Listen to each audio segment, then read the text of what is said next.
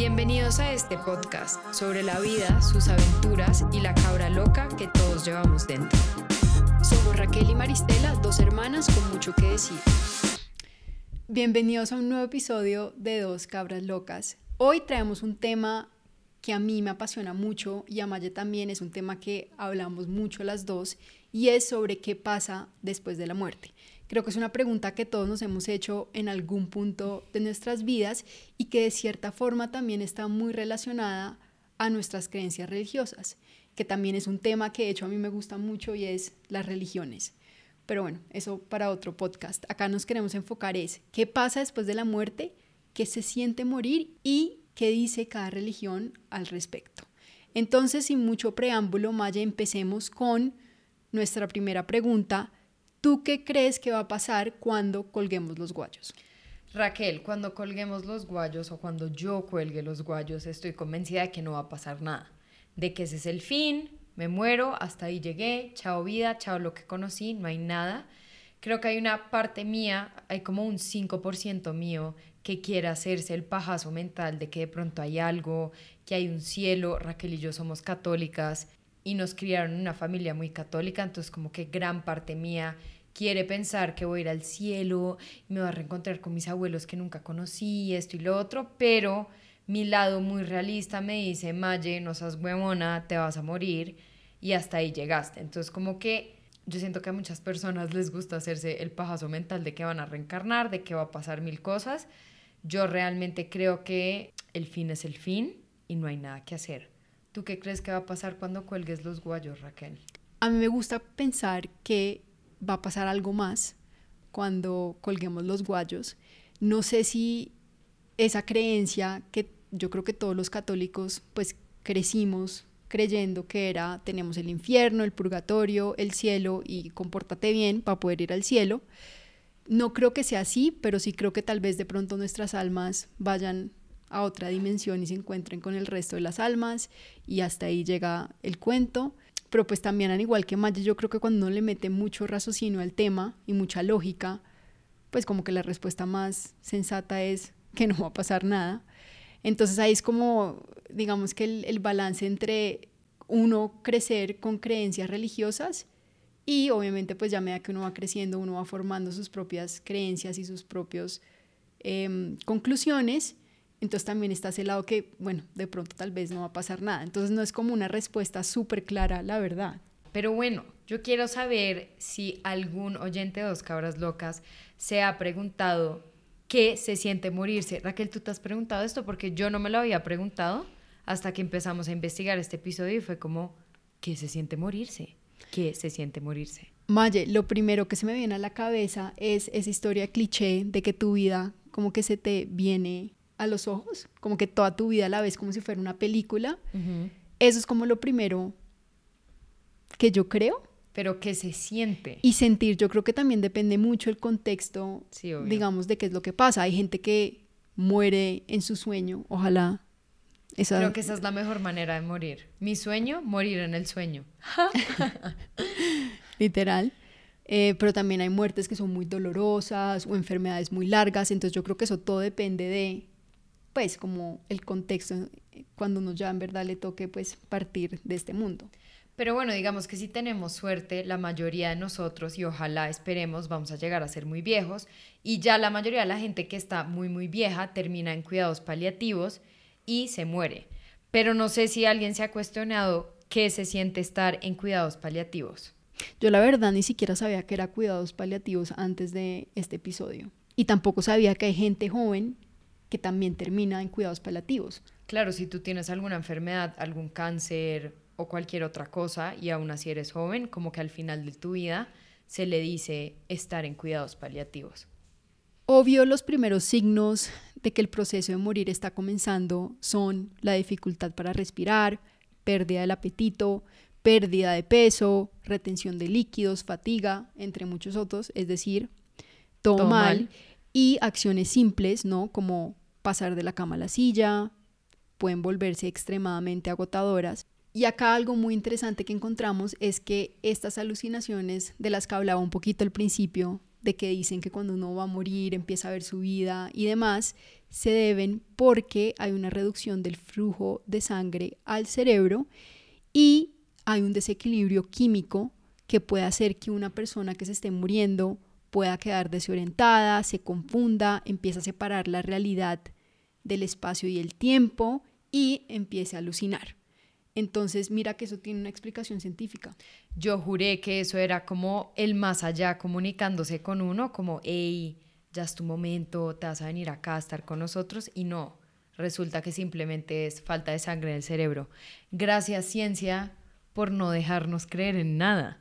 Me parece un poco triste todo esto que estamos leyendo, pero es algo que eventualmente todos nos vamos a tener que enfrentar y ojalá pues que se demore un poco, que se demore un poco, que se aleje. Y que sea con mucha morfina, para no sentir nada, eso digo yo, que esté ahí como drogada en mi morfina, feliz y uno ya no sienta nada, me parece excelente. Pero bueno, también entremos en nuestro tema sobre qué piensan las religiones. La mayoría de las personas religiosas están de acuerdo en que la muerte no es el final, pero cada religión tiene como su propia teoría. Entonces, Maye, cuéntanos un poco sobre esto. Los cristianos y musulmanes generalmente creen que cuando uno muere, Dios los va a juzgar y sus almas van a un lugar o de recompensa o de castigo. Los cristianos le llaman a esto el cielo o el infierno y los cristianos católicos también creen en el purgatorio, que es un lugar para las personas que no fueron ni muy malas ni muy buenas, sino que pasas por ahí un rato para después terminar en el cielo. Entonces tú como que pasas al purgatorio a ser purificado y después ya puedes pasar al cielo. Los musulmanes llaman a este lugar de recompensa Yana y Yahanama, que espero haberlo dicho bien, no me maten si no, es la palabra para este lugar de castigo. Yana se describe como un paraíso lleno de alegría y de placer en el Corán, mientras que Yahanam se describe como un lugar de castigo. Y por último, los judíos también creen que hay una vida después de la muerte. Pero ellos dicen que hay que centrarse más bien en el presente, en ser buenas personas en este momento y no pensar mucho en qué va a pasar después. Raquel me voy a trastear al judaísmo, me identifico más con el judaísmo. Me gusta esto de vivir tu mejor vida y ya, no estar pensando que si el cielo, que si el purgatorio, que si el infierno. Pero la verdadera pregunta es, Raquel, ¿usted a dónde iría, ya que usted es católica? ¿Se va a ir al purgatorio, al cielo o al infierno? Yo creo que todos vamos a ir un tiempito al purgatorio y después de eso pasamos al cielo. Es lo que yo creo. Si te mueres en este momento de tu vida, no creo que hayas hecho algo lo suficientemente malo para llegar al purgatorio. O sea, yo creo que el purgatorio es para gente mala Obviamente ya el infierno es como los Hitler, los Pablo Escobar, etcétera. No sé, pero a mí lo que no me gusta como estas dos religiones o creencias, pues como la creencia hacia la muerte, es que son como un poco terroristas. Sí, como manipuladoras. Como le meten a uno miedo. Entonces, si tú no haces esto, vas a ir al infierno y tienes que comportarte así para ir al cielo. Entonces, yo creo más en que uno debe actuar bien porque la vida es ahora. Bueno, ese mensaje me gusta mucho, que es concentrarse en hoy, la vida es hoy, preocúpate por hacer las cosas bien hoy, pues porque de verdad que cuando nos, morimos no, realmente no sabemos qué va a pasar. Entonces uno comportándose para algo que ni para el futuro, eso no tiene sentido. No tiene sentido.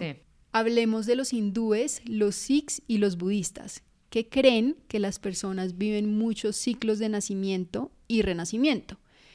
Esto significa que cuando mueras volverás a nacer en otra vida. Esto es básicamente la reencarnación. Y el karma. Y el karma, que me parece también una forma de vivir un poco... Qué mierda, imagínate tú vivir toda tu vida como si no me porto bien en esta vida, en la próxima voy a ser una cucaracha. O si me porto bien, voy a ser una vaca, porque sabemos que las vacas son sagradas. Pero a mí el tema del karma sí me parece chévere, pero yo siento que uno o sea, me gusta el tema del karma en que uno lo pague en esta vida, no en otra. Como que uno se le devuelvan las cosas ya. Pero bueno, continuando con estas religiones, ese ciclo de morir y nacer en otra vida se conoce como samsara y que tan buena o mala será la próxima vida, como lo decía Maye, se decide porque también una persona cumple con sus deberes en la tierra. Y esos deberes se llaman su dharma. Aquí también entra el concepto del karma, que es una especie de sistema de juicio cósmico, en donde las buenas acciones acumulan buen karma, lo que te ayuda a garantizar una próxima vida placentera y feliz y, como todo en la vida, las malas acciones también van a acumular mal karma, lo que va a resultar en que tu vida futura pues no sea tan feliz y positiva. Entonces, el objetivo de estas religiones es escapar ese ciclo del samsara y pasar para siempre en un estado de felicidad. Lo que llaman los budistas y bueno, lo que uno escucha como el nirvana o nirvana, eh, para los hindúes y los sikhs lo llaman moshka. Espero haber pronunciado bien. Pero bueno, al final todos quieren llegar como un estado de felicidad plena. Sí, y llegan a ese estado de felicidad plena es haciendo cosas buenas en todas sus vidas hasta que no tienen que volver a reencarnar. Pero imagínate cuántas vidas se va a demorar esa vaina. O sea, yo estoy segura que esta vida yo me he portado bien, pero seguramente no lo suficientemente bien para llegar al nirvana. Y por último están los ateos y los agnósticos, que los agnósticos creen que puede haber un Dios, pero simplemente no podemos demostrarlo.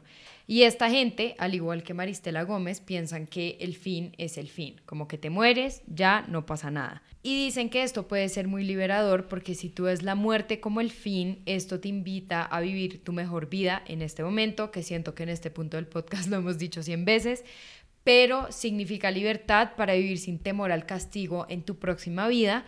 Pero bueno, eso es como el resumen de las principales religiones y lo que estas religiones creen y creo que todos sabemos un poquito de eso. Pero queríamos hablar de un par de teorías bizarras, porque acá en Dos Cabras Locas siempre tenemos que traer algo distinto, sobre qué va a pasar después de la muerte. Estamos seguras que nadie ha escuchado sobre una religión basada sobre los ovnis o extraterrestres, pero encontramos una religión que se llama raelismo, también conocida como raelenismo, que fue fundada en la década de 1970 en Francia por un señor que se llama Claude Borlijon, ahora conocido como Rael. Y los estudiosos de esta religión la clasifican como un nuevo movimiento religioso en donde enseñan que una especie extraterrestre conocida como Elohim creó a la humanidad utilizando su tecnología avanzada. Entonces, es una religión atea que cree que los Elohim históricamente han sido confundidos con dioses y afirma que a lo largo de la historia los Elohim han creado 40 híbridos entre Elohim y humanos que han servido como profetas preparando a la humanidad para las noticias sobre sus orígenes. O sea, esto es una película de ciencia ficción. O sea, Star Wars se les quedó en pañales a estos manes. Y espérate, esto es lo mejor de todo. Consideran a Buda, Jesús y Mahoma dentro de estos 40 híbridos entre Elohim y humanos. O sea, lo que más me encanta de esta religión es que de verdad está cogiendo como cosas de la vida real, pues como profetas que en verdad existieron y los cogen para su narrativa, entonces al final del día muy inteligentes. Lo que más me sorprende es que es súper elaborada. O sea, de verdad que voy a salir acá a leerme un libro sobre el realeísmo. Raquel, ojo, ojo que después no te quiero ver por allá convertida en raeliana. No te sorprenda, no mentira. Pero bueno, el reileísmo rechaza la existencia de un alma eterna que pueda sobrevivir a la muerte física. O sea, como habíamos dicho al comienzo, son ateos. Pero ¿cómo argumentan ellos que vamos a llegar a la inmortalidad? Ellos argumentan que a través de medios científicos los Elohim van a clonar a aquellos individuos muertos que merecen volver a la tierra. Creen en algo conocido como inmortalidad condicional. Dicen que la resurrección de Jesús es un ejemplo de esto y que ellos lo clonaron, que los Elohim lo clonaron y por eso él pudo revivir, entre comillas, pero en realidad fue una clonación de ellos. No me encanta, o sea, me encanta que cojan todos estos hechos históricos y los metan a su historia. Creo que la única manera de que nos pudieran clonar en el futuro es perteneciendo a la iglesia raileana, Raquel. Entonces sí nos va a tocar empezar a hacer nuestras investigaciones. Pero ¿cómo se ve un Elohim? ¿Es un ser humano? O sea, ¿es como prototipo ser humano? Prototipo ser humano mezclado con extraterrestre. Pero mira que Jesús, según ellos, era un Elohim. Y tiene sentido porque Jesús hacía todo tipo de vainas mágicas, como multiplicar los peces. Eso suena extraterrestre, que tal que estos manes tengan razón en algo y no sabemos. Bueno, nuestra segunda teoría bizarra es un más allá digital. Esta es una idea que yo sí creo que realmente va a ser muy posible y es el hecho de que vamos a poder seguir viviendo en una nube. Imagínate que tu cerebro pueda escanearse con gran detalle y recrearse en una simulación por una computadora. Es decir, tus recuerdos, tus emociones, tu personalidad, todo se van a duplicar, pero literalmente en una nube virtual y ahora una versión tuya igualmente válida a lo que eres hoy en día va a existir, pero de forma digital que va a ser inmortal. Esto se habló en un capítulo de Black Mirror. Les recomiendo a todos la serie Black Mirror, es demasiado buena, pero hay un capítulo en específico que se llama San Junipero y toca esta idea y es realmente fascinante. Y Raquel, debo decir que a mí esta teoría no me parece tan loca. O sea, yo creo que estamos a menos de 100 años de que esto sea una posibilidad. ¿Tú qué opinas? Bueno, ¿y qué pasa cuando se apaga el computador? ¿Qué tal que alguien le pegue con un batazo al computador y el chip de tu cerebro? No, pues te mueres. Por eso.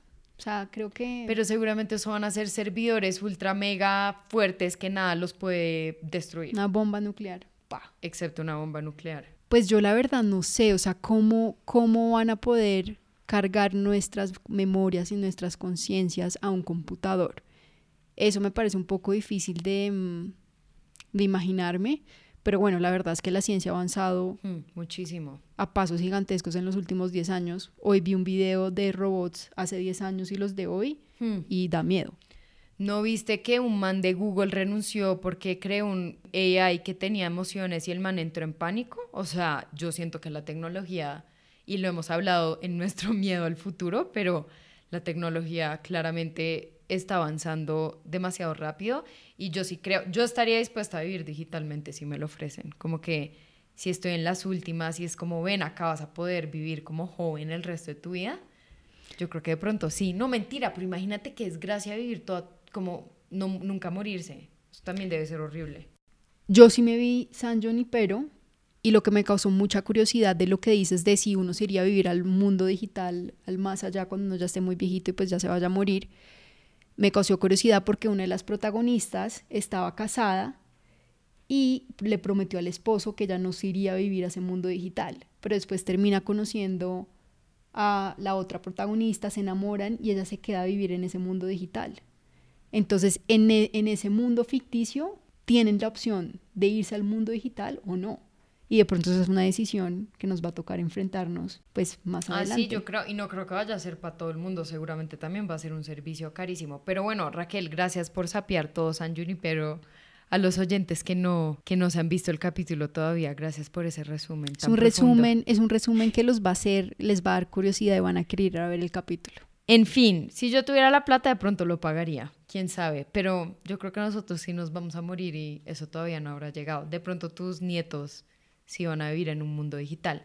Que ya está acá. O sea, básicamente esa idea es el metaverso. Y eso ya está a literalmente dos años. Pues como de ser una realidad, realidad, porque pues el metaverso ya existe, pero de que todos estemos ahí metidos. Pero bueno, hemos hablado muchísimo el día de hoy. Queremos saber ustedes qué piensan, qué va a pasar cuando nos morimos.